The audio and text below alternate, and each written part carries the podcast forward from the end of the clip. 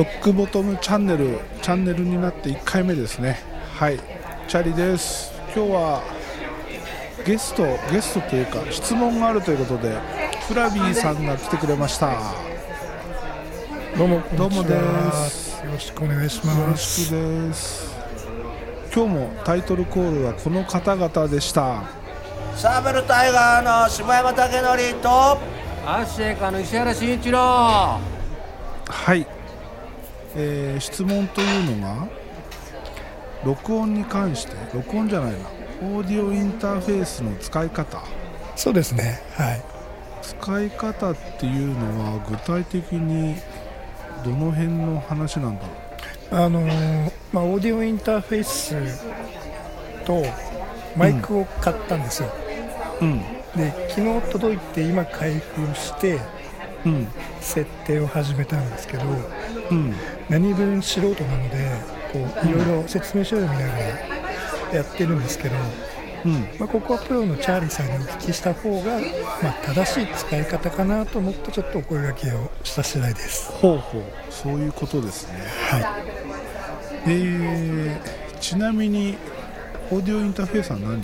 これはねもうあの大鉄板のヤマハの AG03 03ですか？AG03 ちょっと待ってねこれ触ったことなくて。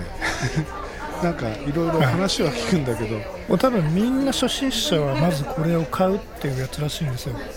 ふんもう入門入門中の入門。うん。でこのオーディオインターフェースと合わせてうん。オーディオテクニカのうん。AT2020 を買ったんですね。ほうほう。うん。でもこの組み合わせでまあとりあえず間違いはないだろうと思って買ってみました、あーこれは何か配信に使うのに AG03 ってこえー、と配信にも使いたいし、動画のアフレコにも使いたいんですね、多分あのそういう人はたくさんいると思うのでぜひその基本的な使い方を教えていただければ嬉しいなと思いました。と AG03 は機能がたくさんあるがゆえに実は初心者にとってはとってもとっつきにくいと思うんだよね。そうなんですか？うん。えそのなんか巷では簡単だとか、ー、うん。ね、初心者向けだって言われてるけどはい。これ表見るとつまみやらスイッチやら入力の口やらがたくさんあってえ。多少分かってないと多分うまく使えないんですよ、えそうかもしれないですね。うん。うん。普通のオーディオインターフェースってもっとシンプルでうん。マイクを挿すところと PC につなぐところと、はい、えーマイクのレベルぐらいしかないんですよ。はい。でこれはそうじゃなくて、えー、とフェーダーがついてたりスイッチがついてたりつまみもたくさんあるんで、うん。ちょっと難しくなりますなるほど。はい。で、えーまず左上にマイクのアイコンがあってキャノンの口があるんでそこにマイクをつなぐでしょ、はい。その下フェーダーの右上にゲインっていうつまみがあるじゃないですか。はい。これがそのマイクのボリュームになります。なるほど。でチャリーさんごめんなさい。その前にそもそも、うん。あのこれ電源ボタンがあるんですけどうん電源ボタンを入れる前にうん。キャノン端子はもうつないどくものなんですか？いやそれはどっちでも。どっちでもいいんだけどはい。後からつなぐ場合は、はい。えーまず原因は絞っとく。フうんうんうん。ェーダーも下げとくと。うんうんうんその状態であればミュートされてるのとほぼ同じ状態というか、まあ、同じ状態なんではい。ノイズが入ることはないと、うんうんうんうんうんなるほどうんえー、ゲインもフェーダーも上がりっぱなしでマイクを抜き差しするとバチバチって音がするからはいそれはスピーカーにとってもあんまり良くないし、うんうんうん、なんで、えーまあ、下げるのが面倒だったら一旦電源をオフにしてはいマイクをつなぐと、なるほどうんでこれ切るときはえっ、とフェーダーは必ずゼロまで下げるものですか？電源スイッチをオフにするなら別にフェーダー下げなくても平気、でもいい、うん。なるほど、うんうんうん、まあ理想としては下げた方がいいのかな。いいんですかね？もう初心者はこういうのさえわからないんで。いやそれはね要するにそのパソコンとつながっててはい。ブチってノイズが乗るかどうかの差なんだよね、うーん。えーまず、えーフェーダーが上がってる状態で電源をオフにしてブチって言ったからって言って例えばインターフェースとかマイクを傷めることはまずない。あそうなんですね、えー、なんかマイクが壊れちゃうのかなっていうイメージだったんですけどそういうことでもない。うん。それはないです、うーん。なるほどなるほど。うん、わかりました。じゃあ次をはい。進んでいいですか？はい。でこれ、えっと電源入れてうん。フェーダー上げて、うんえーそのマイクの音量をまず設定すると思うんですけど、うん。フェーダーを基準のところにまず合わせますよね。フェーダーを一番濃い線のところに合わせるそうねで、うん。そこから原因を上げていくこの手順で合ってますか厳密に言うとですね、はい。えー原因は入力レベルの調整と。でうん。うんフェーダーは出力レベルの調整。なるほど。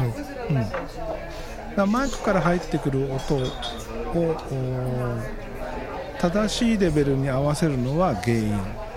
原因で持ち上げていって、えー歪まないようにすると、であとフェーダーの上げ下げはアウトプットを、えー、と例えばオーディオインターフェース経由で DAW に送るとか、はいえーボイチャのソフトに送るとかそういう時のおレベル調整がフェーダーと。うんうんうんうん。こんなところちなみにですかね。この原因っていうのはうん。どれくらい何時方向ぐらいにするのが基本ですか？それは喋る人の声とマイクによって全然違います。ああそうなんですね、なるほどこれレベルメーターがついてないから、そうなんですよえっとねアプリでレベル合わせるしかないんだと思うんだよね。うーん一応ねこれアプリがついててうんそれでこうレベルメーターがついてるのでそれで目視はできることはできるんですけどうん。うん。それをじゃあ見て合わせた方がいいっていうことですねそうそうそう。合わせる基準はこれは赤に入らないぐらいですか？そう。普通に喋ってる時に、えー赤に入らない程程度。度。うん。というか、あの例えば咳をしたりちょっとあの笑った時って最初こう、うん。強く吐いちゃうでしょ？はい。その強く吐いた時に赤に入らない程うんうんうん。度、うん、で俺がレベル合わせする時はちょっと強めに咳払いをして頭叩かない程度にす。るがいいわけですね。なるほど、それとですね、うん。多分以前他の回でうん。ドリキンさんと話してたかもしれないんですけどうん。マイクとの距離うん。マイクと口の距離をどれぐらいがいいのかっていう。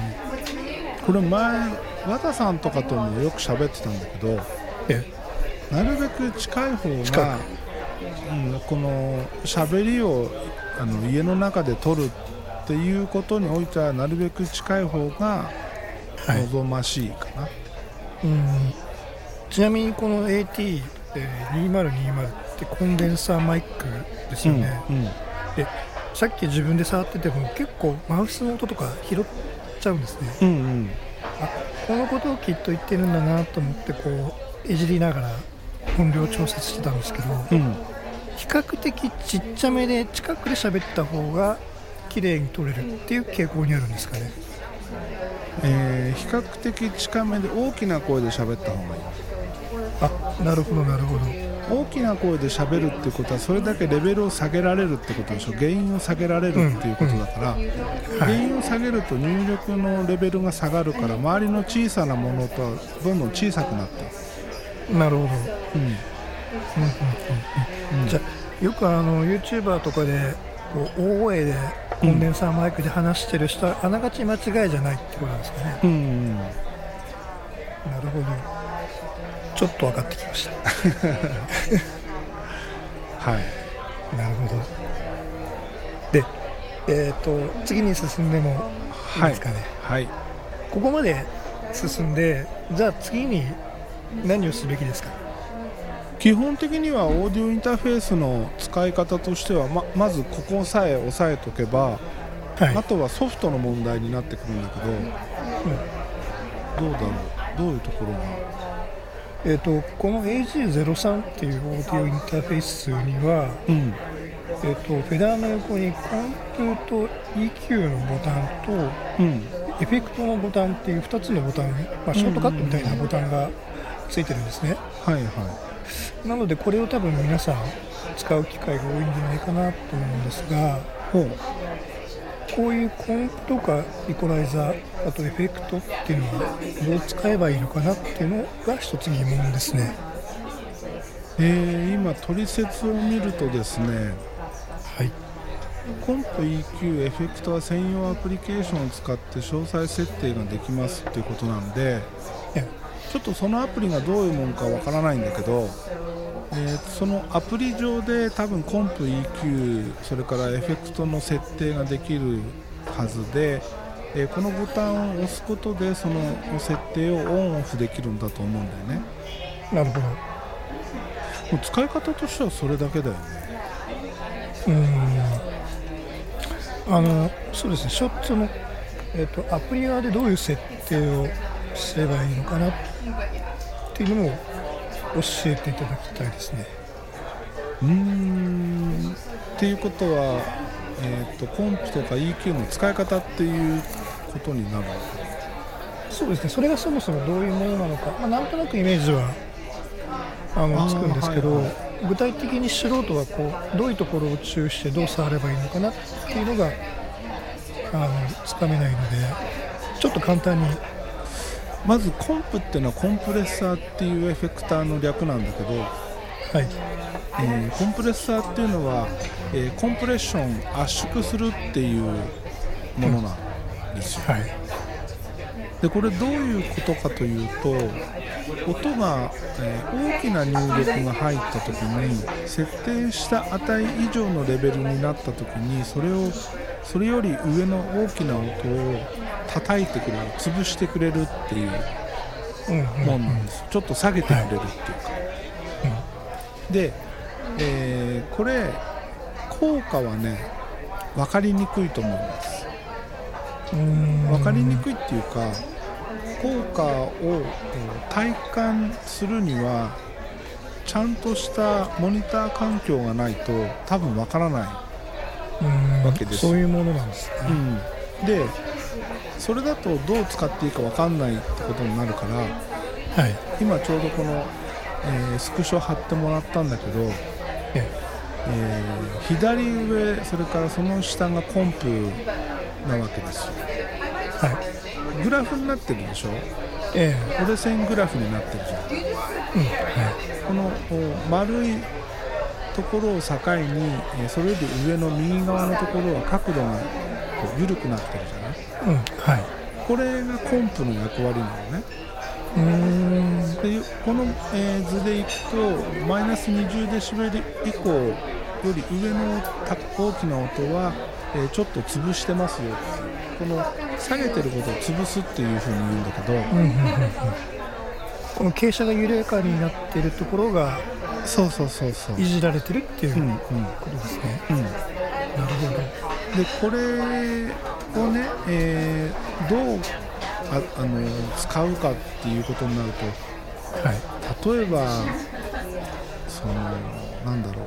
急に大声を出した時にちょっと張った時にオーバーロードしそうになる時があるんだけどはい。そういう時に、えーちょっと抑えてくれる。うんうんうんっていうもんなんですよ。でそのえー傾斜を緩くしたりもうちょっと強くしたりっていう変更は、はい。レシオっていうところでやるのね、レシオ。うん、レシオっていうスライドバーがあるでしょ？このアプリ上だと、あ、えみ右側ですね。そのポンプのところの。RATIO はいはいはいはい。ここレシオっていうのはどういう役割なんですか、これはその潰す比率を決めるところで、うん。例えば今だったら、えーこのスクショだと2.5対1っていう。はいはい。数字ですね。うん、数字が出てるんだけどこれははい。2.5対1に、えー圧縮しますよ。うん。この設定から見るとマイナス20デシベル以上の入力があった時にはい。2.5対1のお圧縮比で、えー圧縮しますよっていう、えーそういうものになります。まだあの初心者には全くこの数字の意味が 分かりませんね本だからこれねあのレシオのスライダーを上下すると、このグラフの折れ曲がってるところから先の角度がね、えー変わります。当なるほど。うんこれ触ってみてうん。ちょうどいいとこがこの辺だなっていうのを探っていくっていう感じですかね。うん、探っていくか普通に喋ってる声が例えば20、はい。マイナス20デシベルいかないとするでしょ、ええ。ーで、えーちょっと張った時とか笑った時に、えーマイナス20を大きく超えるっていうのがもし分かるなら、えはいえーそこで、えーこの比率をうん決めてあげると。なるほど。比率をどんどん高くして、えー傾斜をどんどん下げていくとはい。それだけそのオーバーロードする心配が減ると。うーん。いうことになる。オーバーロードっていうのは、あのいわゆるクリッピングっていうんですか？そうそうそう音が割れちゃうようなうん。ことになるのを防ぐっていうそうそうそう、ですかね、うん、なるほどなるほど。でこの設定でいくともう一つ下に横のスライドバーが2つ並んでるじゃない。はい。で左側にアタックタイムっていうのがあって右側にリリースタイムっていうのがあるんだけど、はい。アタックタイムっていうのはそのこのおグラフでいうところのマイナス20デシベルを超えた信号が入力された時にはいどれだけの時間差を持って、えー圧縮を開始するかっていうことになるんですよ。なるほど。で例えば今の設定だと31ミリセカンドを後に圧縮が始まるようんこの MS っていうのはミリセカンドっていう単位なんですね。そうそうそう、うん、これはねもっと低くてもいいと思う。一応これプリセットも今使ってましてうん。もともと入ってるやつの男性のボーカルで、うん。コンデンサーマイク用のプリセットを使ってみてるんですね、はいはい。なのであのヤマハさんの推奨の設定なのかもしれないですね。まあ、あくまでそれはボーカルなんでね。あここでいうボーカルっていうのは本当に歌う人っていうんですかね。うん。っなるほどていうところの喋りなんでその辺はまあ適当で言っちゃまあ言い方悪いんだけどはい、例えば最小値でも全然問題ないし、うん。うん。うん、うん。この辺は使っていくとどれぐらいがいいっていうのが分かるものなんですかね。いやー多分ねこれは分からない。分からない。分からない。素人はあんまり触る必要のない項目ですかね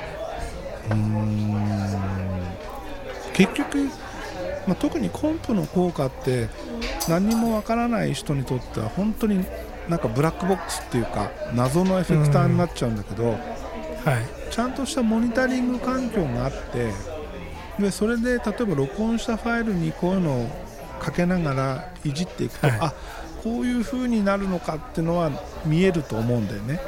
なるほど。うん、だけどそういう何環境がなくてただこれをかければなんとどうなるんだろうっていうぐらいだと多分わからないと思う、うーん。うん。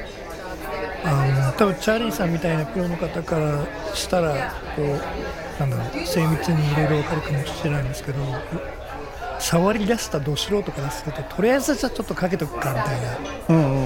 うんうんうん印象なのがこのコンプっていうものですよね。とりあえずこれは必要なんだと思ってボタンポチッと押しちゃうんですよね、ええ。でも実際使い方よく分かってないんで。うん。うんって思ってる人は多分いっぱいいると思いますね。あーまあそうかもうねん。一応まあ例えばこのプリセットを流用して使うなら、アタックタイムは俺とりあえず下げちゃうねうーん。アタックタイムを下げてレシオをもうちょっと下げる。下げるというか上げるというか。もうちょっとあの比率を高くする、うんうんうん。うん。なるほど。かな。なかなか数字と英語ばっかりで 何を触っていいのやら。これねえっ、と、えーゲインっていうスライドバーがあるんだけどこれは、はいあの触らなくていい基本的に。あそうなんですね、うん。それはなぜですか？これはあの入力レベルっていうかあのレベルなんではい。それは特に触る必要がなくて。うん。で、えーその下にスレッショルドっていうマイナス20デシベルって書いてある、はい。これがこの折れ線グラフのあの白いた、えーポッチの部分を意味している、はい。なるほどなるほど、スレッショルドっていうのが敷地っていう意味合いがあってはい。その敷地をを境に、えー大きな音に対して動作するのがコンプなの。うんなるほどなるほど、うん。敷地動画編集でも使う用語ですね。音楽でも使うんですね、そうそう。なるほど。えー、ちょっと分かってきました。この このソフトが。あと一つメーターの見方。はい。GR って書いてあるでしょ？GR えー、とグラフとゲインの間に GR っていう、ありますね。これが、はいはえーメーターでいはい。コンプのかかり具合をお表してくれる。これは上から下に向かって降りてくメーターなのね。え。でコンプが効いてない時はここのメーターに動きはない。えなるほど。でコンプがかかる本と当だ。上から下に向かって降りていくと。降りてきましたね。ちょっと今うん。大きな声で話すと上から降りてきました。え。そういうもんなんですよ。ー、いやー知りませんでした。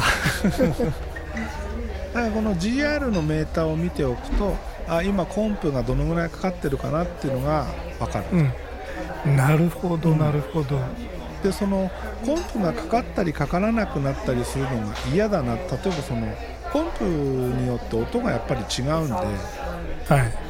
例えばこのヤマハのこの標準でついてるこのコンプの音はあんまりかかっててほしくないなってもし思うようになったらなるべく GR のメーターが触れない位置にスレッショルドを持ってきて、えーレシオをもうちょっとあの叩いてやるっていう、叩くというのは下げるっていうことですか、えー上げる圧縮比を上げる。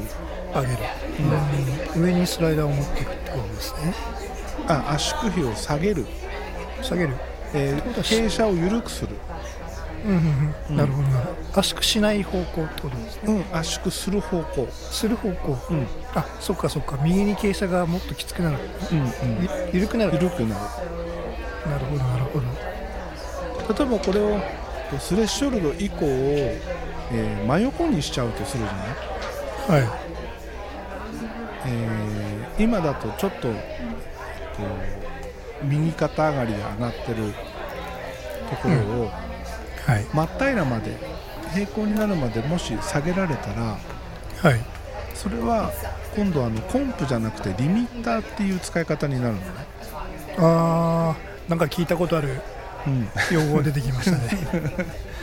なるほどなるほど、そうするとそのお敷地以降の音は敷地を超えないっていう設定が作れる。うーん。ああなるほどなるほど、リミッターとコンプは基本的には別物なん同じですか？同じもの。同じですか？同じ。えコンプはこうやってその圧縮比を変えられるんだけどリミッターははい。基本入ってきた設定値を超えた音はそこまでっていうそその違いまあ大まかに言うとね、ーうん。をパッツリ切っちゃうイメージですかね。うーんなるほど。コンプリミッター、まあ、2つ覚えましたとっても雑な言い方だけど 一応そのも、うんコンプとリミッターはそういうは役割です、なるほど。なんかイメージがすごくつかめてきました。はい。あのこのコンプとリミッターっていうのはうん。基本的に一番初めに使うものなんですか？一番初めというのはそのかますエフェクターの頭っていう、はい。そうです。うん、それは、うん、それで構わない、まあ、基本、エフェクターってその順番が決まってるわけじゃなくて、あそうなんですね。うん、あの何からかけた方がいいとかこれからかけた方がいいっていう順番はないっていうことなんですか？決まった順番はない。うーん。例えばミキシングコンソールってこういうのがこう、えー上から順番に並んでてはいさっき言ったあの本体のゲインっていうつまみの後に、えーコンプがあってゲートがあってで EQ があってっていう風に並んでて、でそれはその順番で信号が流れてくるのね。なるほど。だから、えーゲインのつまみの後にはコンプを設定してイコライザーを設定してっていうやり方が、まあ、一般的っちゃ一般的なんだけどうーんコンプと EQ は逆にした方が好みだよねっていう場合はそれをしちゃいけないわけじゃなくて全然やっていい、うーん。だから順番は合ってないようなもの。一一番困る答えですね、あのよくわからない人はまずこうした方がいいよっていうのはないと一番どれでもいいよって言われちゃうと。まあまあコンプ先でいいと思うよわかりました。じゃあまずはポンプから。うん。ということですね。うーん。で、えっとちなみにこのヤマハのソフトにはもう一つ右側に何かこうメーターがあるメーターというか表示があるんですけどえーとイコライザーですかね？HPF と EQ ってやつね。そうです。これは、えーイコライザーとフィルターですねフィルター。左側の HPF っていうのはフィルタハーっていうんですか？フィルター。なるほど。はい。ハイパスフィルターで、えー HPF と。なるほどなるほど。ちなみにハイパスっていうのはどういった内容のものなんですか？ハイパスっていうのが指定した、えー周波数よりも上の音を通しますよっていういわゆるローカットっていう機能ですね。えー上の音を通して下の音をカットするからハイパスだと、うんうんなるほど。それはさっきのコンプとはまた違う。コンプとかリミッターとは違うってことですか？コンプリミッターは入力レベルに対しての話で、あ、えーフィルターは音の周波数に対してのうん作業うーん。そんな違いがあるんですね。で例えばこのお今のスクショでいくとはい。約 100Hz を境に音が下の音は、えー加工してるじゃない、えっ、と 100Hz っていうのは下の底辺の数字んで100ってことですね、うん、はい大体 H マーク 100Hz ぐらいを境に左下は左側は下に向かって降りてって20っていうところで終わってる感じになってるんだけどえこれは 100Hz に設定することで 100Hz までをなだらかに持ってきて、えーそれ以降はフラットにするよっていう。うーん。それをすることによってどういった効果があるんですか？えーっとですねその何もせずに撮った音って結構モワモワしてたりするんだよね。モあワモワというかゴーゴーというかこう低い音がうねってるっていうか、うん。で結構そういうのが邪魔だったりするんだけど、ええーそういうのを抑える効果があります。うーん。なんとなくイメージがつく感じですかね、うん、ここもってるっていうのとはまたちょっと違う感じですかね。まあ極端に言うとこもってるって捉えてもいいと思うんだけどはい。低い音がボーっている感じのうん録音状態になることが多いんだよね。普通その家で撮ってたり家ってほらその音に関して何の配慮もしてない空間で撮るし、ええ。ー例えばマイクとの距離とか、えうんまあ、そういうのもいろいろあって、、はい。いろんな音を取っちゃうなるほど。と、うん、で特にコンデンサーマイクって細かい音も拾っちゃうから、はい。えーどっかでそうだな。例えばエアコンの室外機がうなってて壁がこう振動してるような、ね、なんかそういう低周波のノイズがあったらそういうのも拾っちゃう可能性があって、うーんなんかちょっとイメージできてきました。そういうことですね。うん、でそういうのをなるべく抑えたいってなるとこのハイパスフィルターで 100Hz とか 120Hz とかに設定しておくと。うーん。この H マークの H っていうのはハイパスっていうことですかねじゃあ。そうそうそう。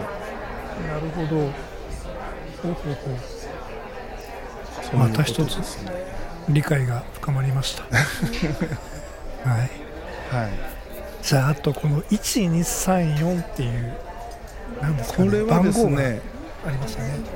イコライザーで、はい。えー4つの箇所で波に変化をつけられると。いわゆる4バンド EQ っていうやつなんだけどはい。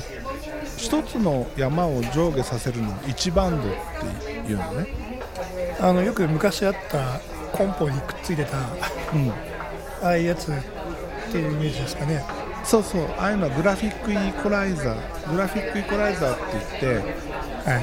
ああいうのはあの決められた周波数にスライダーがついててそれを動かしていかなきゃいけないはい。わけじゃん。うん。でこういうのはパラメトリックイコライザーって言って、はい。えー決められた箇所にスライダーがあるわけじゃなくて自分でそのスライダーの山を好きなところに持っていける、おお、なるほどそれでなんか変な場所にあるわけですねこれ。そうそうそう。いろんな場所にこう持っていけると。うん。うーん。で多分、えー、とこの使い方からいくと上に1があって横になんか変なマークがあってはい 0.11170Hz プラス2デシっていう風になってるんだけどこの1をクリックすると多分プルダウンで234って選べるんだと思うんだよね。あえっと変わっていきますね数字が。うんうんうん。はい。でそうするとおそれで、えー例えば1はここで OK じゃあ2はどこにしようかなっていう時にこのプルダウンで2を選んでやってまた2のおつまみをつまみというかこのマークをマウスで操作する。あそうですね。クリックすると各番号のところが選べてその場所を動かせますね。うんなるほどなるほど。で実はこういうイコライザーって見えてくるとすごい使い方がすごい使い方が簡単ではい。なんでかっていうと例えば1のつまみえー1のマークをはい。えー上下させて、まあ、上下どっちでもいいんだけど、はい。させてゆっくりスライドしていくんですよ。はい。ゆっくりスライドさせていくとどこかのポイントであここっていうところがあるの？そのここっていうのはどういうどういどういったら分かるんですか？イコライザーを触りたいイコール音をどうにかしたいっていう思いがあるわけでしょ？あの上に持っていくとそこの音が強くなるっていうイメージですよね。うん。なんだけどそのイコライザーを触りたいっていうことはその取った音をもうちょっとこんな風にしたいなっていう思いがあるわけじゃん、うん。例えば、えーもうちょっと高い音が聞きやすくなったらいいなとかもうちょっと低い音が小さい方がいいなとかうん。そういう、えー思いがあってイコライザーを触るわけじゃん、はい。だってそれがなかったらイコライザー触る必要ないじゃん。あの、まあ、例えば僕のその使用用途だと,、うん。えー、と動画のアフレコとか、うん。まあ、配信とかで使いたいっていうその自分の話し声うん。がそのなんだろう料理でいう具材なわけですよね。うんうん。その具材の特性に合わせて触るっていうことですかね。僕の声多分下の低くないの高いので高い方は出るけどうん。低いとこがなんかこうスカスカだなとかそういったうん時にじゃあちょっと下の方を持ち上げてやるかみたいな感じで使うものなんですか、そうそうそうそう。あよかったよかった。ちょっとイメージが合ってます。だから取った音に特別不満がなかったらわざわざイコライザーを使う必要はない、あそうなんですね。うん。必ず使わなきゃいけないもんじゃなくてそのもっとこういう風にしたいなっていう思いがあって使うもんなんですよ、なるほどなるほど、うんもっと中音中低音をこう厚くしたいなとかそういったイメージがあるときに使うものなんですね。そうそうそうだからそのイメージがあるっていうことはこのスライダーを動かしていった時にはい。あこここここが欲しかったっていうところに必ずどっかでぶち当たる。でこれ多分うん。感覚的なものっていうことですよね。そうそうそうそう、自分の中のここだっていう、うん、だか難しいな。らその難しいね。こうしたいっていう理想がない時にイコライザーをいくら触っても絶対よくできない、うーん。だから触らない方がいい。なるほど。うん、何の味が足りないか分からない時に味付けしちゃいけないってことですね。ちょっと塩が足りないなって分かったら塩足せばいいっていう。うん、っていうかあの例えばその低い音をもうちょっと持ち上げたいなって、うん。そそれでもいいんだよそれそういうのがあれば例えば1のところをね、えーちょっと持ち上げて、えーえ左右にスライドさせてみてああここだうん。ここだって、で足りないと思ってるから足りるところを、うんと足りないと自分で思ってるなら自分がどこを足せばいいこんな音が欲しいっていうのがあるじゃない。はそこに必ず行くから、いなるほど。うん、あのこんな例えが合ってるか分かりませんけどつまりラーメン屋でラーメンに胡椒をどれぐらい入れるかみたいな。ことですね。まあまあちょっとずつちょっとずつ入れてってここだっていう、でそのその例えで言うとですねもう一つ注意点があってはい。かけすぎないことまあ、胡椒を入れすぎると辛いですからね。そうそう。なるほどね。だからちょっとお音を判断するためにちょっと大きめに上下どっちかに振ってスライドさせてやってあここだなって思ったら、そこからフラットの位置まで戻していってみるのね。うーんなるほど。戻していくと途中でいやこれじゃ足りないとかね。あここだと行き過ぎるなみたいなそのえーギリギリ、えー足りるなっていうところで抑えておくっていうのが一つのなんていうのかなテクニックかな。そこが一応じゃあゴールとして目指す場所なんですね、うん。難しいですね。まあ経験なんですかねこういうの。うん。うんいや俺最近思ってるんだけど例えばマイクをねしょっちゅう買い替える人。で、うん。えーこういう設定を何もしせずに、えー周りでこのマイクいいよって言われて買ってみたけどうん。自分のなんか思ってるものと違うイコール音が良くない。うん。で違うのに買い替えると。でそれを繰り返してるんじゃないかと思ってて。ああなるほど。うん、だからマイクってちゃんと使えば別にどのマイクを使おうがそんなに外れないはずなんだよね。その飛び抜けて安いのとか変なのじゃない限り。えだから、えね、しかもこうやって喋りを取ったりするだけだからそんなに高音質なものいらなくて。でそうですよね。こうやってちゃんと設定をしてあげればうん。ほとんどの場合どんなマイクでも問題ないと思うんだよね。あのその買ってきたマイクそのまんまの状態からちょっと一歩進んでうん。自分のなんていうんですかねこう自分に馴染むじゃないですけど使いこなせるまでいったらってことですよね、うん、使いこなすというか、まあ、こういうエフェクターを一つ一つ、えー適材適所にかけていくっていうかはいそういうのをちょっと見直すだけで、うん、マイクなんてそんなに買い替えるもんじゃないと思うんだよね。うん。今のチャーリーさんのお話からするとやっぱりそのマイクハード自体とうん、こういったソフト面っていうのはセットってことですかね。そうそうこういうことを何もせずに録っちゃうと、うん。例えばローが出過ぎてるとかハイパスフィルターをかけずに録っちゃうと、うん。ローがモワモワいっててあーこんなの使えないとか、うん。ね、コンプだってあのレベル調整するの難しいっていうけどそれはコンプ一切かけずにねあのボソボソ喋ったり途中で笑い、大声で笑ったりしたらそれは音歪むわねみたいな、うん、そういうのがあるからその辺ちゃんと分かってこういう設定を多少しておけばえ全然問題ないと思うしあとはそのしばらく使ってみてえはい。自分の理想とする音っていうのが見えてくると思うんだけどうん。でそうそうなった時に初めてあちょっと違うマイク試してみようかなでいいと思うんだよね。うん。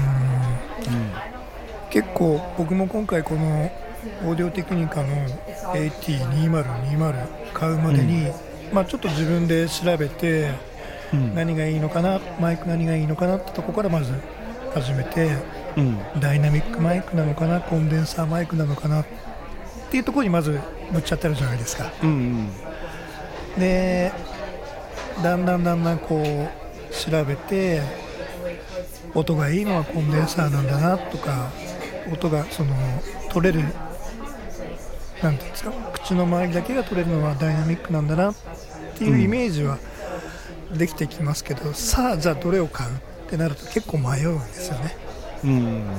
で安くないのでどれにしようかな。って多分これはねもうみんな多分迷う迷うんですよ。これでもう YouTube 見たりブログ見たり、もうネットで探してどれがいいのかって。で やっぱ高いのがいいっていうイメージもあるのでうん。安すぎず高すぎずのちょうどいいのが欲しいんですよね初めってだだから俺はあのみんなに勧めてるのはゼンハイザーの E935 っていうはい。ダイナミックマイク2万円弱ぐいらいするやつですよね。いやこれ1万1万5000円ぐらい、ぐらいですか。うん。1万5000円あ結構するなっていうイメージですでもうん、でも、俺ねどうしてもそのスタジオにいたからっていうのがあるんだろうけどえその現場で現場で使ってたメーカーのものだったら安心感があるかなっていう。えうーん。特別大外れはないなっていうイメージがあってえ例えばゼンハイザーとかシュアーとかあと AKG とかそういうのってまあ手頃にある程度手頃に買える範囲内のマイク。ってえはい。レコーディングの現場でもちゃんと使えるもんなんですよ。でまあこれ悪く言うわけじゃないけど例えばオーディオテクニカって浦見さん買ったばっかだけどえ例えばオーディオテクオーディオテクニカとかあとどこ？えーズームとかいろいろ出してるけど、ええ。ー現場では使わなかったなっていう、えうかないですよね。うん、のがあってその、例えば耐久性だったり、うん。えーその安定感だったりうん。信頼度っていうところからいくと、うんどうなんだろう。あんまりその未知の要素が俺にとっては大きいかなっていう。うん。まあ、プロプロの現場ってやっぱその安定性大事、まあ、第一ですよね。トラブらない、うん必ず使えるっていう。そう。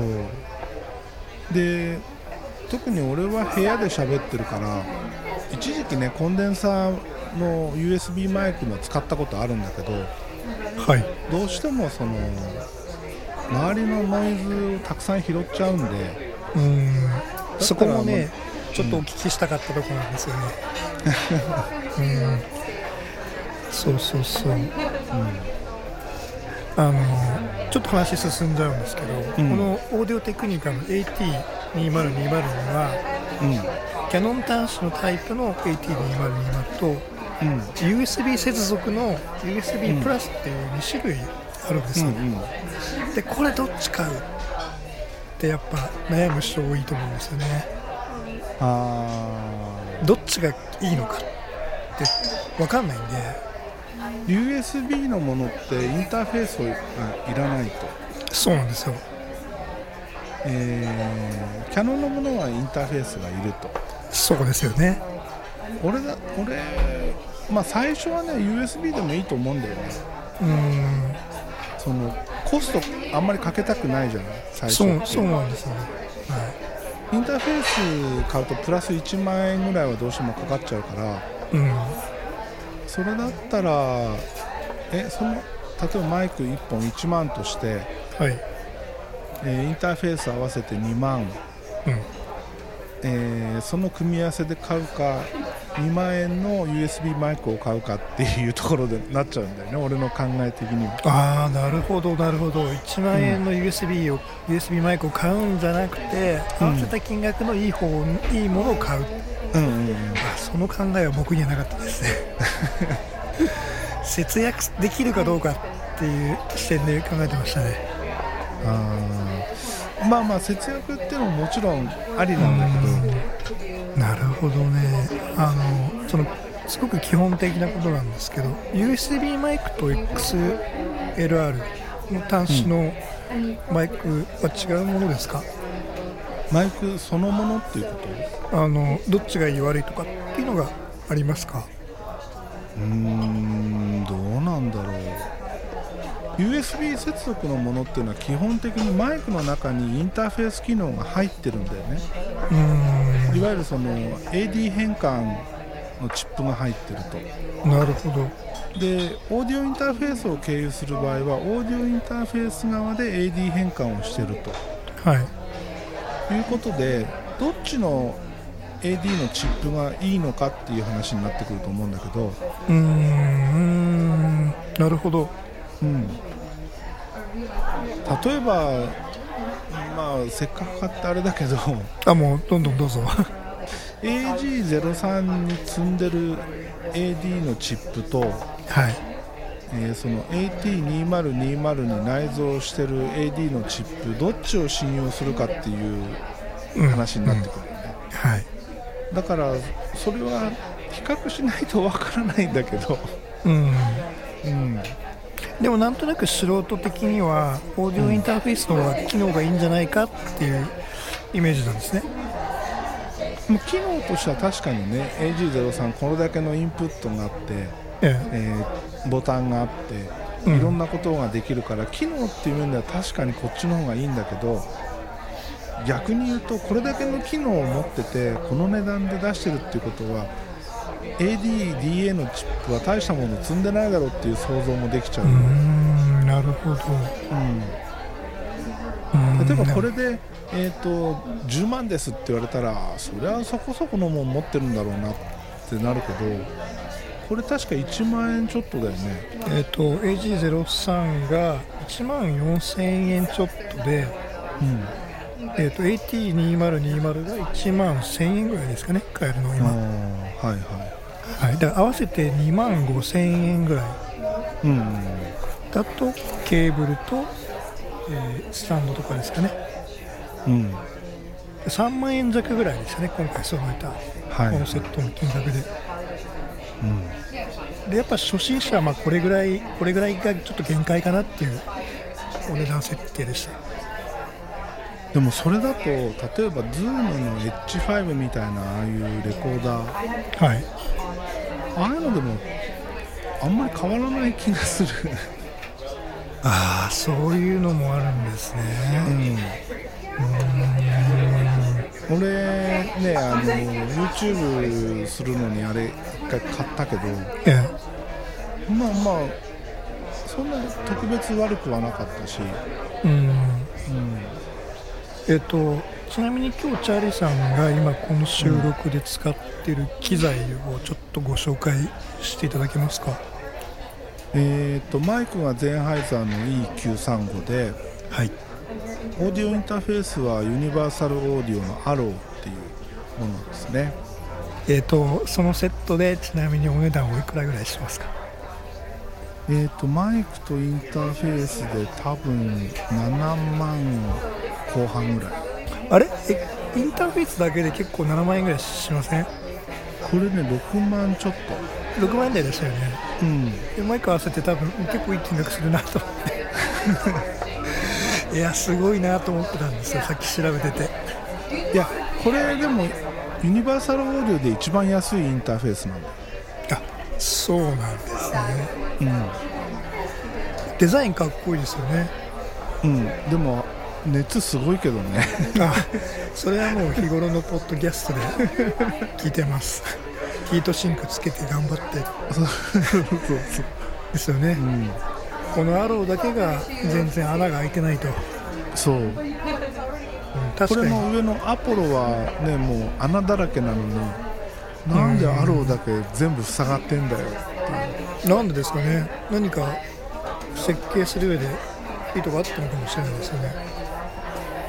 うん。一応そのアローが出た時のそのなんていうのかな PV 的な動画を見てるとギターケースのポケットに入れて外に持ち出すみたいなノリでやってたんで、えー、うん、多分そそういう外に持ち出してか気軽に使えるよっていうことを前提にこういう風になってるんじゃないかなって思うんだけど、うーん。うん、あのでね、はい。えーうちはもう一つ、えーちょっとこれはなんていうのかな。お金をかけてるところがありまして。はいマイクケーブル。あドリキンさんとの会でも言ってましたね。はい、マイクケーブルはちょっといいの入れてます。金額聞いちゃってもいいんですか？それ。これね市販されてないんですよ。ですよね。お友達がごあのどなたかに作ってくれたって言ってましたよね。そう。もともとはギターのシールドケーブルを作ってる人なんだけどはい GDV っていうブランドでやってて、GDV うん、例えばあのタイトルコール言ってもらってるアースシェイカーのシャラさんってギタリストの人がいるんだけどそのはい人とかも使ってるケーえー、それはギターで使ってるってことですかね。そうそうそう、うん、結構いろんなプロミュージシャンが使ってたりするんだけど。で、え。えーその人飲み友達でえはい。で、えっとこのマイク用のケーブルをね作ってっつって作ってもらったんですよ、うん。うん、あのまあオーディオマニアの人もそうですけど行き着く先はケーブルらしいですよね。本当かどうかわからないけど、ケーブルで音が変わるんだだからそれはね絶対わかる。わかりますか？比べればわかる、えうん、どっちがいいとか悪いとかじゃなくて、うん。あ違うっていうのはわかる、ー、うーん。うん、例えばあのサウンドハウスとかで1000円とかで売ってるマイクケーブルとはい。俺の使ってるマイクケーブルをこう取り比べると取って聞き比べると明らかに違う。あのちなみにそのケーブルの違いっていうのは何何が違うんですか？その使ってる素材が違うってことですか？うーんとですねケーブルの中のそのノイズ対策とかはい。あとは使ってる線の素材ももちろん違うし太さも違うし、うーん。うん。ケーブルは太い方がいいんですか？太い方がいいって言い切れないけど、うーん。なんか、何でもいいやって最初思っちゃって、うん。とりあえず買った一本なんですけど。あのねドルキンさんも言ってたけどなんか適当に買ったケーブルが手元にあってはい。でステレオで使いたくなって1本足りなくて、でたまたま俺があげた1本が余ってたからそれを使ったら LR で音が全然違ったって言ってて、うーん。そんなに違いが分かるほど違うってことですね、うん、だから初めてその時になって初めてあのケーブルもらったありがたみが分かりましたみたいな、言ってましたよね。サブ会でね、うん、うん、多分そこまで行き着くまでが大変なんですけどね多分。いや本当ねこれねあの聞けばね絶対分かる。うーん。そのブラインドで聞き分けできるかって言われたら微妙だけどいや。結局こんなん自己満足だからうんその例えばポッドキャストなんて自分で編集してる時にあまりにもね好みの音じゃないとだんだん嫌になってくるんですよ、うん、だから自分が編集してる時にストレスのない音になるようにしてるだけで。うん聞いてる人があこれやっぱ違うよねっていうほどの差は多分出ないんだけどただ、その1000円とかで売ってるケーブルよりはちゃんとしたメーカーが出してるその3000円4000円とかのケーブルを使った方が明らかに音はいい。うんなんか、昔中学生の頃うん。本当のおしゃれってのは見えないとこなんだよって言って裏ボタンに金かけてましたからね うん。あのそのノリそのノリ。ですよね。ビーバップ世代はそういう感じですよね、うんうん。うん。いかにこう学ランの内側の刺繍を豪華にするかみたいな。そうそうそうそうそう。本当そのノリ。うん。こう分かるやつには分かるんだ。っていう域ですよね。うん。でもねあの例えばその安いケーブルで聞くとはいなんていうのかなこれマイクいまいちだなって思ったのがうん。ちゃんとしたケーブルで撮るとあ意外といけるなっていうのになるよ、うーん。うん。そうなんですね。うん、そこにたどり着くまで本当いろんな音をこう聞いてみないと。うん、耳を自分でなんですかねそ育てるじゃないですけど違いが分かる男に ならないとダメってことですようん。あのなんていうかな。た例えば今の環境では10本20本編集してい、うん。今の音に耳が馴染んできた頃に一つ違うものに変えるんだよね。例えばマイクケーブル一番手っ取り早いのはマイクケーブルが価格的には一番手を出しやすいから、うんはい。えーちゃんとしたメーカーのちゃんとしたケーブルに変えてみる。うん。そうするとあれなんか違うぞっていうのは絶対わかる。それはちょっと自分が聞き分けられるだけ成長したってことですね。うんうん。うーん。じゃあ初心者が最初にこう、マイクとかオーディオインターフェースをセット買って触って、まあ、しばらくして次にじゃあ何を変えるかって時にはケーブルがおすすめってことですねいやーあれ？いやそれ予算次第。予算次第。あ予算次第だけどでも、まあ、ケーブルはねあのちゃんとしたの持ってればその後買い替える必要はないなくなるから、ーそうですよね。うん。初めにいいの買っとけばずっと使えますもんね。そうそう。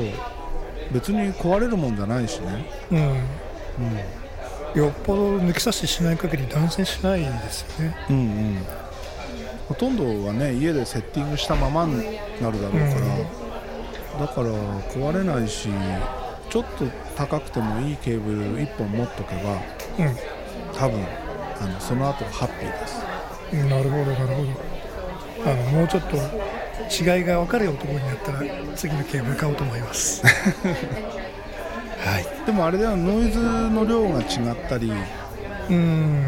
あとはその音が太くなったりうん。あ。高音の伸びが良くなったりっていうね、あのいろいろいいことがいっぱいあるよ、あーそうなんですね。うん。うなんかちょっともう一本ケーブル買ってみようかなって気になってきました今、はい、今これ1500円ぐらいの買ったんですけど、うん。3000円ぐらいの買ってみようかな相場ってどれぐらいなんですか？まあ、長さによっても違うけど、まあ、はい3000円から5000円5000円出せば結構いいの買えるな。ちなみにチャーリーさん長さはどれぐらいを使われてますか？えー、っと今これはその作ってもらったののバージョン2なんだけどはい。これは2メーターかな。2メーター？あ。うん。2メーターでそんなに余らない程度に使ってるんですかね。うん。そう。うん。ケーブルって短ければ短い方がいいんですか？いいけど別にこれが3メーターになったからって変わるかって言われたら多分変わらない。変わらないですか？うん。なるほど。ね、あんまり長すぎると邪魔だからっていうのがあって俺あんまり長くしたくないっていうのがあるんだけど、まあそれ以外、ううん、5メーターになったところで別にノイズの量はす全然変わらないと思あそうなんですね。う、うん。うん。多分ねそこの辺も素人はねわからないんでうん。1メーター2メーター3メーター5メーター10メーターがあってうんうん。あの値段そんな変わらないんだったら長い方買っとけばいいじゃんって思って長いの買っちゃうと思うんですよ。うん。でそうするとノイズが乗るんじゃないかなって不安がちょっと例えばそれが、あえっ、と安物だったらダメだよ多そうなんですか。分、うん、安物はそのグラウンド周りとかのシールド周りが弱かったりするからうん。そのちゃんとしたケーブルメーカーっていくつかあってはい例えば俺使ってるのは全部ベルデンっていうところで合わせてるんだけどスピーカーケーブルとマイクケーブルがベルデンっていうメーカーのを使ってるんだけど、うん、ベルデン？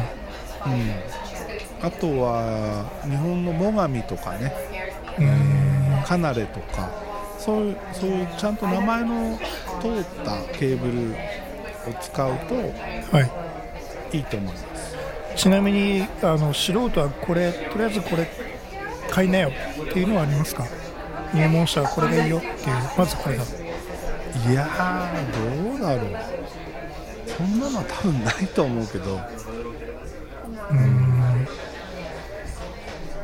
なんかいっぱいあありすぎてうん。どれ買えばいいんだろうって迷っちゃいますね。あー。あのね今挙げたようなメーカーってケーブルそのもののメーカーなんだよね、うーんでカナレとか最上とかそう国内のメーカーってそれにコネクターをちゃんとつけてそのすぐ使えるものとしても売ってるっていう。うんだからそういうのを買っておくと多分まあまあ大きな外れはない、なるほど。うん、ケーブルも大事なんですね。そうなんですよ。俺はだからあのコネクターも一応コネクターはノイトリックっていうメーカーのコネクターの金接点のやつで合わせてるんだけどうんあーありますね。金色の。なんで金色なんだろう。やっぱ金の方が音が綺麗なのかなって思っちゃいますよね、だからまあこだこだわり出すとまあキリがないっちゃキリがないのかもしれないけどでもそこそこのものを買っておけばいいのかなで安くし上げたいならあの例えばケーブルだけをロールで買ってきてコネクターはコネクターで別に買ってきて自分の好きな組み合わせでハンダ付けしちゃえばいいんだけど。うん。うんでもさすがにそこまでできる人は そんなにいないですよね。もう出来合いのものでちゃちゃっと。そう。結局1本2本なら出来合いのもの買ってきた方が安くてえ10本20本必要になったらそうやってね、あのバラで買った方が安安かったりするそうですよね。うん。それはもう完全にプロの 世界じゃないですか。でスタジオ行った時はね、そうやって自分らでケーブル作ってたしうん。ヘッドホンだって飛べばドライバー自分らでハンダ付けして交換してたし。うん。それがでもプロですよね、それができるってのが、まあそういうふうにねあの、まあ、余裕があればケーブルはちゃんとしたのに最初のうちからしといた方がその切り分けする時にも、はい。えー切り分けるポイントが1つ減るわけです。ようんトラブル時にですね。トラブルもそうだしこの音ここが嫌だなって思ってきた時にそれはマイクなのかケーブルなのかインターフェースなのかってうん。悩んだ時にいやケーブルはちゃんとしてるもん。だからマイクマイクかインターフェースかどっちかだよねってこうパッていけるんだけどはい。それが全部が安物で揃えちゃうと、うん。もう結局全部を買い替えなきゃいけなくなっちゃうから、うん。そうですね、うん。なるほど。だからマイクケーブルはそこそこまあまあ3000円4000円ぐらいのものを、買っとけばいい。うん、十分だと思う、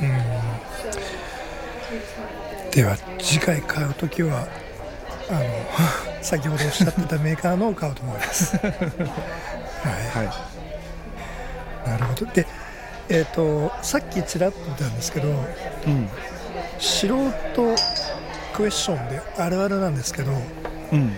マイクの保管ってどうすればいいですか？えーコンデンサーマイクっていうのは湿気に弱いんですよ。はい。なので、えーまあ、例えばスタジオにいた時はそのデシケーターって言ってあの保湿庫に入れてたんですよ。うーん。え？保湿庫？防湿庫。防湿庫。カメラとかでよくみんな使そうってるやつですよね。そうそうそうそう、うん、う。ん。うん。うん。そこに入れてたんですけど個人の家でそこまでやるのは大変だからえ。俺はねあのジップロックに あのえシリカゲル入れて。やってましたね。あのポッドキャスト収録前に、ねそう。ここだ。なんかなんか最近範囲がちょっといまいちだなと思ってあー湿気最近雨すごかったし湿気のせいかなと思ってたまにそういうのをやるんだけど、違いが出るんですかねあれは。うん、結局その、えーダイヤフラムっていう声を拾う振動板があるマイクには必ずついてて、震えるところですかね。うん、はでそこが湿気を吸うと重くなるでしょ？いうん。重くなるとどうしてもその振動が鈍くなる。うんうんうん。そうなるとちゃんと綺麗な音を拾ってくれなくなってくるわけですよ、なるほど。うん、だからその振動板を乾燥させてやればあの軽くなって、えースムーズに動くようになるんで良くなると。あじゃあ一応理屈的にはちゃんと違いが出るってことですね、うん。湿気対策すると。ううんーん。なるほど。じゃあちょっと僕もジップロックに 入れて保管したいです。うん、そんなもんじゃないかな、あのスタンドにつけっぱなしっていうのはじゃあ良くないってことですね。うん、コンデンサーはねうーん。ダイナミックの方は大丈夫、ダイナミックは基本的に全然雑に扱って問題ないから。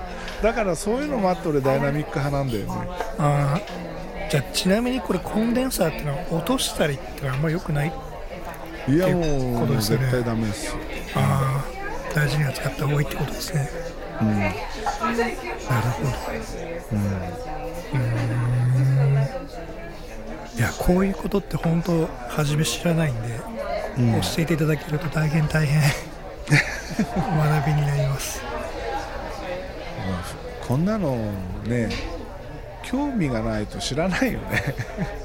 いや本当プロの人じゃないと知らないと思いますよ。結構あの音の業界ってなんかおかしいっていうかうん。あの常識とちょっと離れてること多いじゃないですか、そうかな。はい、僕が一番初めに感じたのはうん。この原因についてる音量のなんていうんですかね表記がなぜマイナスなんだっていう、あゼロかゼロから始まって増えてくるんじゃないのかっていうのがありましたね。あそれはねあのー簡単に言うと抵抗値だと思えばいいんだよねまた難しい言葉ができましたね。ゼロゼロは抵抗値ゼロだと思えばいいうーん。でそれに対して抵抗値をどんどん高くしていくとマイナスになってくるわけですよ。はい。抵抗値が高くなるっていうことは音が下がるっていうことだから。音が下がる。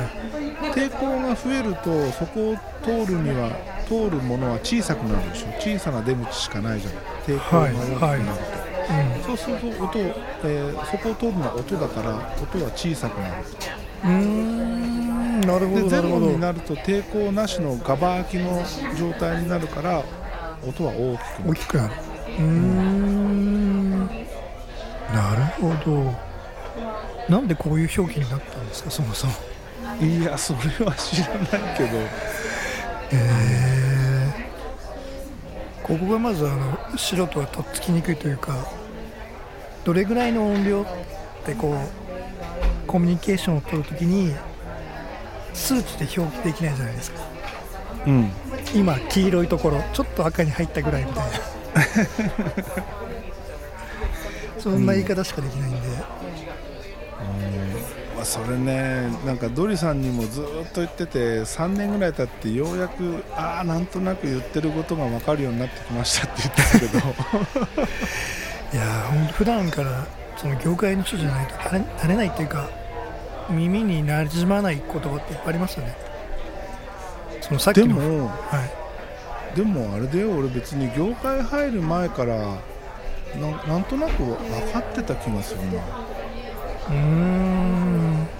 多分それはだからそのそういうのは好きだったからだと思うんだけど、うん、やうんっぱ興味あるなしなんじゃないのかな。それは大きいですよね。結構あのただこうマイク使って声収録したいっていうだけなのと、うん。機材についてこう学ぼうっていう姿勢だと違いますよね。うん。うん多分ね。うん。いや勉強になりました今日。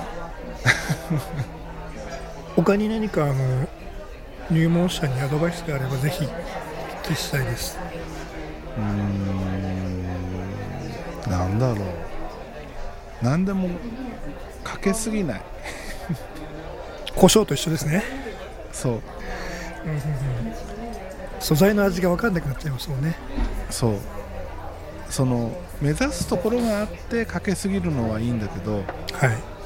目指すところがわからないままかけすぎない目指すところがわからないなら何もしない、うーん。うん、それそれなんじゃないかな。多分いじり出すとわかんないから何がその目指すものがないと何をどう触っていいかわかんないからうん。むちゃくちゃになって結局ああわかんない。やめたってなるでしょ、うん。そうですね。うん、だったら最初からそんなことしない、うん。うんいや堂々巡りですね。でイコライザーとか、あのアップダウンさせるにしてもやりすぎないでギリギリ許容範囲許容できる最低限の上下の幅で動かすと、うん、い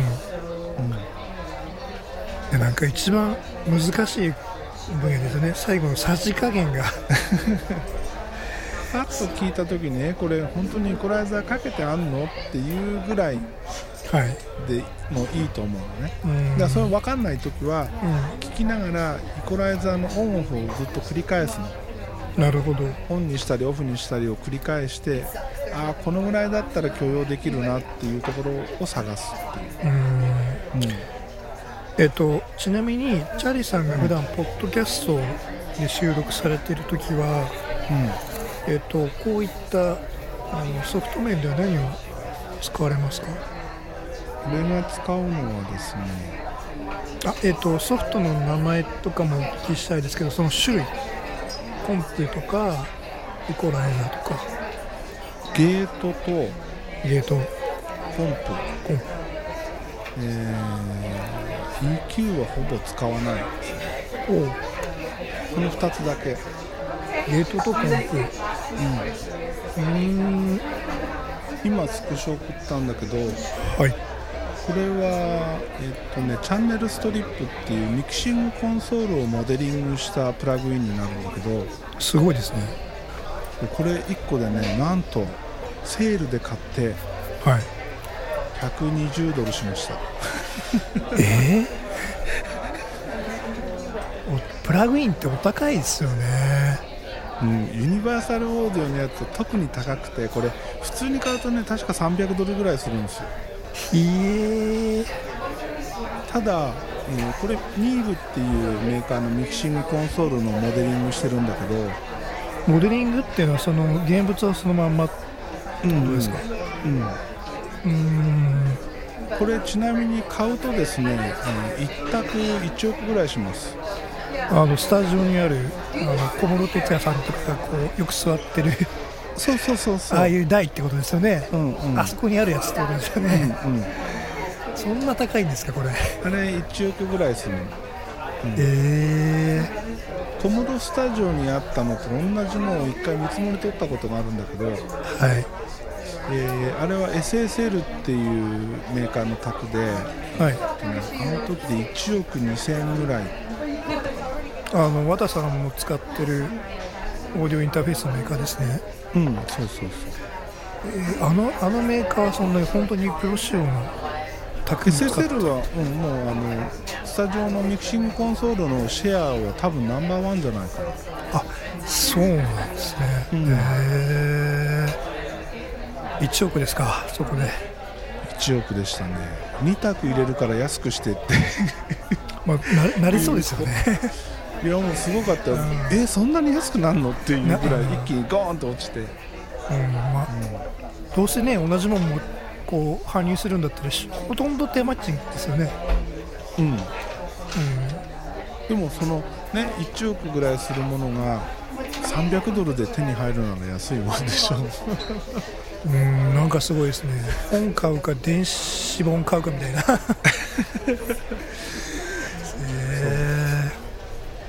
でもそのじ実際のものとこういう PC みたいな仮想のものっていうのは差はないんですか？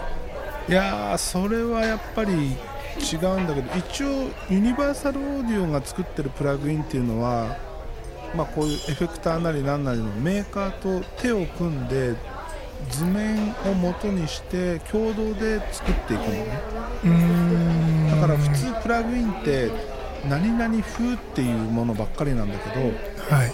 ユニバーサルオーディオから出てるプラグインは全て実機の名前がちゃんとついてる、へえなるほど。でこのプラグインは俺がいたスタジオにあったのがニーブっていう同じコンソールメーカーのやつなんだけどモデルはちょっと違うんだけどこれを初めて使った時にイコライザーのつまみを触ってああこれ似てると思ったもんうーんいやまんまですよね。あこうそうそうこんなだったって感じがあったから、まあそこそこ実機に近いんだと思う。これゲート、えーコンプイコライザーカットフィルター。これがついてるわけですね、うんまあ、これをこのプラグインはねユニバーサルオーディオのインターフェースがないと使えないからはい。まあまあ一般には全然進められないんだけど基本これしか使ってない、あそうなんですね、シンプルな味付けっていうことですね。うん。それもチャーリーさんだけがこうシンプルなんですか？それともあの基本的にポッドキャストぐらいだったらこれで十分だよっていうレベルなんですかね、いや他の人がどうやってるかが分かんないから。ねなんか某,、某ポッドキャストはなんかいろいろ加工してるっぽいじゃないですか。あれはどうなの？いやでもジャーマネになってから何をやどうやってるのか分かんないけどはい。一時期はねドリさんもめっちゃシンプルだったよ、あそうなんですね。うん、ただねどうしてもそのよく分かってない人にありがちなパターンがはい。必ずノイズリダクションを使いたがると。僕ももうめっちゃ使いたいです。使うもんじゃないんですか？いらない。えー、なんかじいじいじいじ言われたら嫌じゃないですか？だから俺ノイズリダクションを使いたくがないゆえに、えっと、ダイナミックマイクを使ってゲート使った、うーん。ああそういう理由なんですね。うん、結構ノイズリダクションは本当あの使って当然だっていう思いでしたけど違うんですね。いらないいらない。あのプラグインっていろんなところからいろんなものが出てるけどはい。結局ね、えーフリーのものだったりわけのわかんないところから出てるものだったりおまけでついてくるものってはい。あんまり音が良くなかったりするんだよね。でそうするとノイズリダクションをかますことによって音痩せしたりとか、うん。うん、全然なんかその例えばそれなりにいいマイクいいオーディオインターフェースを使っててもそれを通すことでなんか意味がなくなっちゃうっていうパターンが多くて。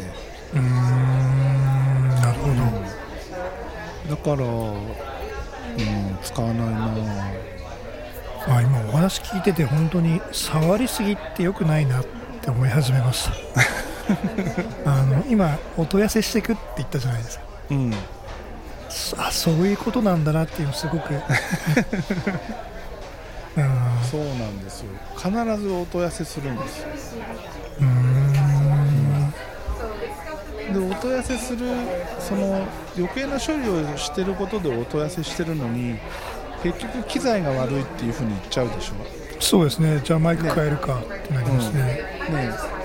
違うんだってっていう、うーんまあそうね自分がやってることがまあ間違ってたのかもしれないってことですよね。うんうん、下手に触って。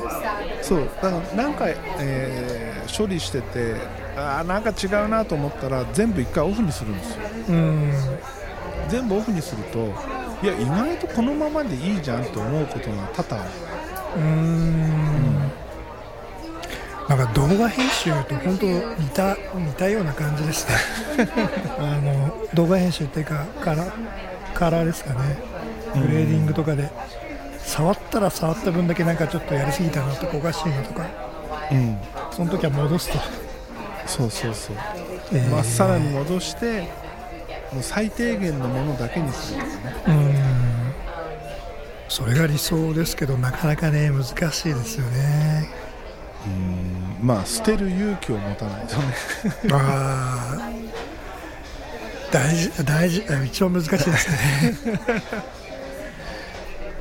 あとえっ、と音声収録するのにうん。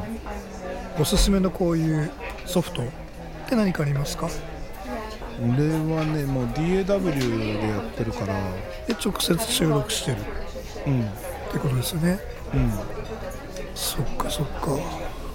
最初ポッドキャストやり始めた時は Adobe のオーディションっていうのを使ってはい。やってたんだけど、オーディションいいんだけどなんかね Adobe 高くて。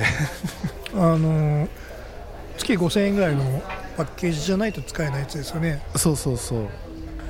うん。単品で契約できるんだけど確かね単品契約だと月3000円ぐらい取られるんだよね、高いですよね。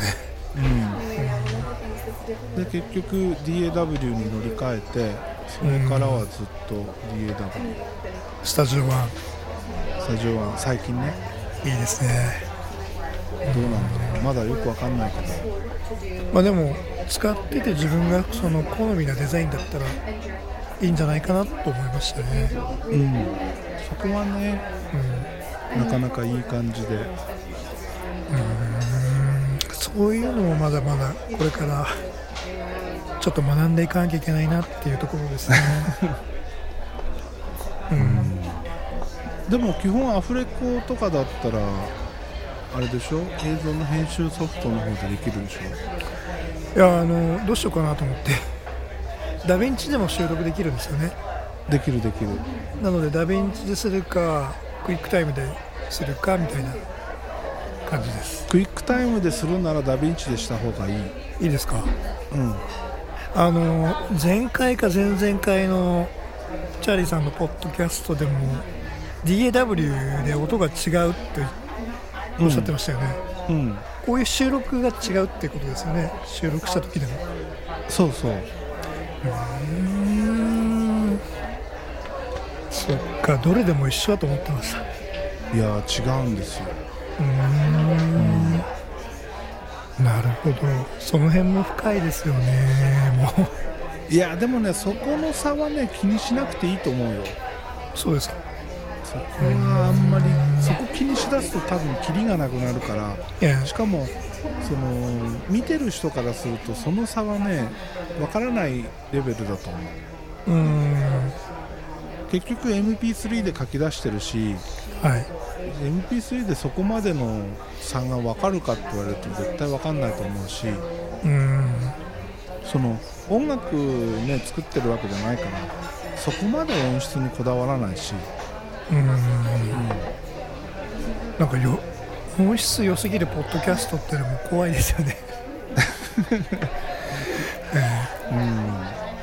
いやーありがとうございました。すごいあのちょちょっとあの自分の理解が進んだ気がします。まあまあ悩みが少しでも解決したなら良かったです。あの何をしすればいいのかなっていう道筋がちょっと見えてきた気がします。はい。はい、素人はいろんなことに手を出さないでうん。まずは使ってみて何がダメなのかっていうのをこう感じるまで分かるまでは今まで通りやるっていうそうそうそうそう。何もせずに余計なことせずに素の音で、えー勝負してはい。その音が耳に馴染んだ頃にいやーもうちょっとここが欲しいなとか、うん。こうこうしたいなっていう思いが出てきて初めていじればいい。うん。うんラーメン屋行ってラーメンにいきなり胡椒入れんじゃねえって話ですよ。ねそうそうそうそう。いきなりニンニクそんな入れんじゃねえっていう,、っていうことですよねなるほど。まずは素のスープを飲んでうん。あこういう味なのねっていうのを分からないと何を足していいか分かんないからね、っていうことですよね。うん。だから車もいきなり改造し始めるんじゃなくてドノーマルでしばらく乗ってみていいところと悪いところを自分なりに判断した上でここを改造しようってなるわあの何事もそうですけど結局回り回って一番シンプルに帰ってきますよねその後。け、そうそうそうそう。結局何もせずにノーマルでいいやっていう、うん。そこをまず大事にしろよっていうことですね。うんうんなるほはい、それがあの近道だと思います。どいやすごい今日は勉強になりました。ありがとうございます。いえいえこちらこそ。えーいやもう今日本当ね何収録しようかなと思ってずっと悩んでたんで、そうなんですか。うん、いやこういうの知りたい人多分いっぱいいると思いますよ。みんな何買っていいか分かんない。何していいか分かんないっていう。いやーでもねこういうのってあのその質問してくれる人がいないとこのぐらい分かるよねって頭でついつい言っちゃうんですよ。うーん。分かります。普段僕も聞いててうん？って思うことありますね。だからこう俺なんか自分一人で喋ってるとダメで絶対ダメで多分、うん。みんな何言ってんだこいつっていうことをただねあの20分30分喋って終わっちゃうと思うからはい。質問があるときは出てください。いやもういっぱい聞きたいことありますね多分。あのこのポッドキャスト聞かれてる方でも質問がある方はもうどしどしチャーリーさんのツイッターにあげましょう。そう。で、あの一緒にやりましょいや出るのはねちょっと恥ずかしいんで。ういやいやまずはツイッターの DM から。そんなにたくさんね何百人も聞いてる人がいいるわけじゃないと思うんで、うーん。うんいやそんなことないですもん聞いてます聞いてますもうみんな。いやいやいやいやまあとりあえずねあのどんどん質問を募集します。はい。質問募集します。アンド出てください。ええもうこちらこそ。は いまたはい。聞きたいことがいっぱいできると思いますんで。了解です。じゃあはい。またお願いします。今日はありがとうございました。はい、ありがとうございます。はいどうも。はいお疲れ様です Mm.